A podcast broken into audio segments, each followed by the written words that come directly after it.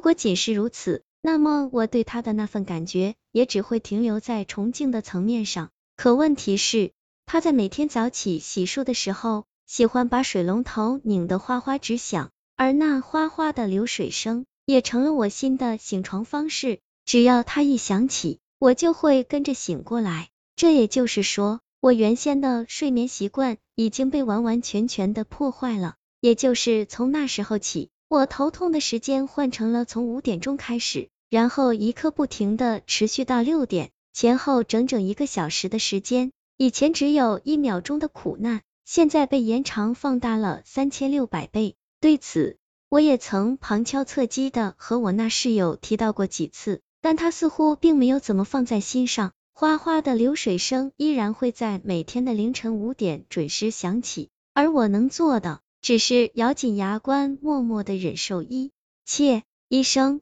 我想告诉您，我忍得好辛苦，您说我该怎么办？好了，再次感谢您的耐心倾听，晚安，预祝您有一个好梦。电话再一次被急切的挂断，从头到尾，我似乎只是一个聆听者。在华西的那间小诊所里，他向我原原本本的说起了整件事的经过，语气里也显露出了一丝无奈。那后来呢？你治好他的头痛了吗？我追问道，迫切的想知道答案。他并没有回答我，转而从抽屉里翻出了一张信纸，信纸的边缘还沾染着些许淡淡的血渍，字体十分娟秀，一笔一画中透露着严谨之下的挥洒。轻轻捧着信纸，我深吸了一口气，然后逐字逐句的读了起来。医生，你好，不知道您还记不记得我，也不知道我的。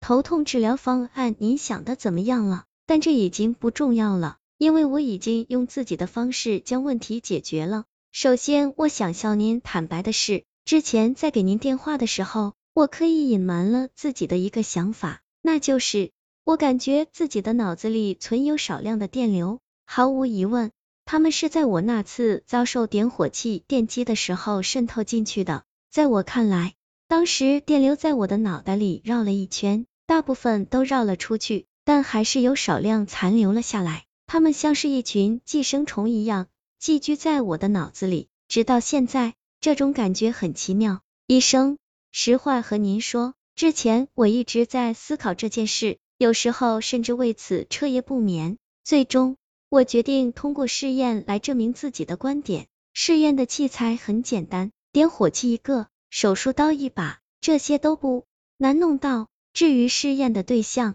我本来打算找一只猫或一只狗的。我们工厂附近有不少的流浪猫，一碗牛奶、一块肥肉都适合作为诱饵。事实上，我就是这么做的。不过，在把一只黑白相间的野猫抱在怀里的那一刻，我忽然有了一点疑问：我是人，它是猫，这期间会不会有什么不同呢？再三思量。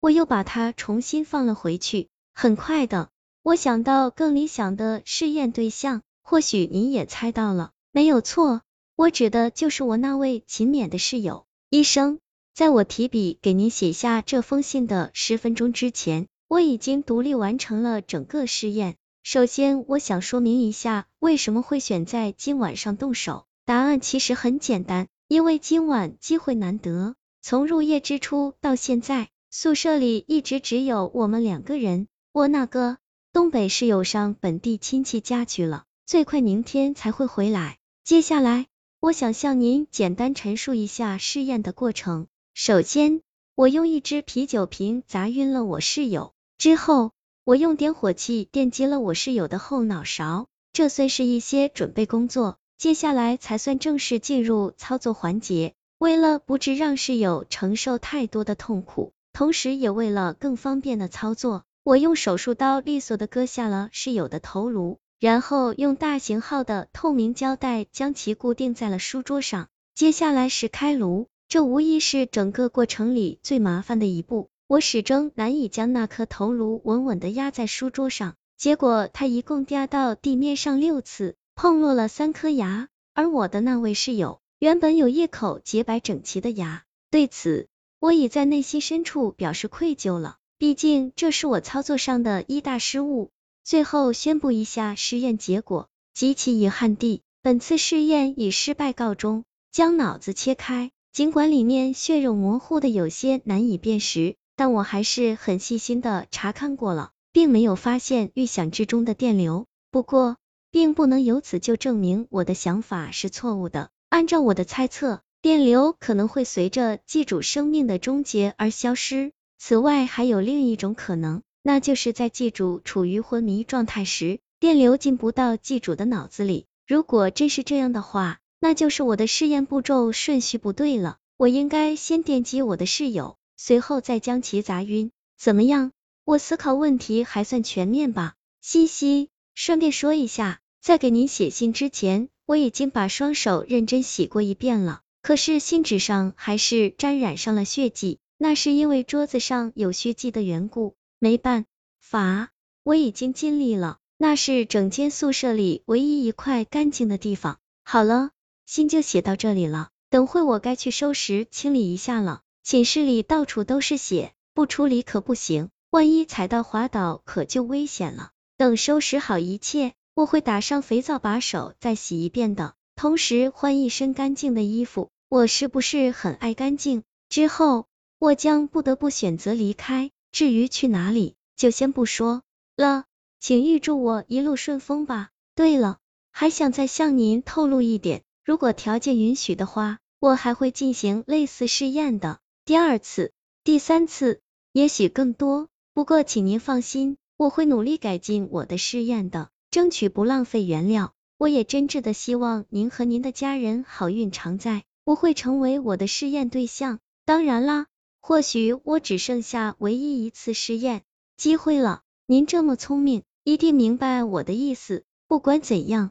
再次对您表示最诚挚的谢意。您的病人小华，这封信是在一天深夜从门缝下塞进我诊所黄区的，次日清晨才被我发现。信封里除了这张信纸之外，还有一枚点火器。说着，华西又从抽屉里翻出了一枚点火器递给我。之后又过了半年，一天中午，一位身穿警服的中年男子来到了我的诊所，给了我一枚点火器。当时是用一张废报纸的一角包裹着的。他告诉我，他是一所监狱的狱警，是受了一位犯人之托把这个交给我的。我又问他那位犯人现在怎么样了，他缓慢的摇了摇头，心有余悸的说自杀了，用一把手术刀从脑后剖开了自己的头颅，流出来的血和脑浆洒了一地。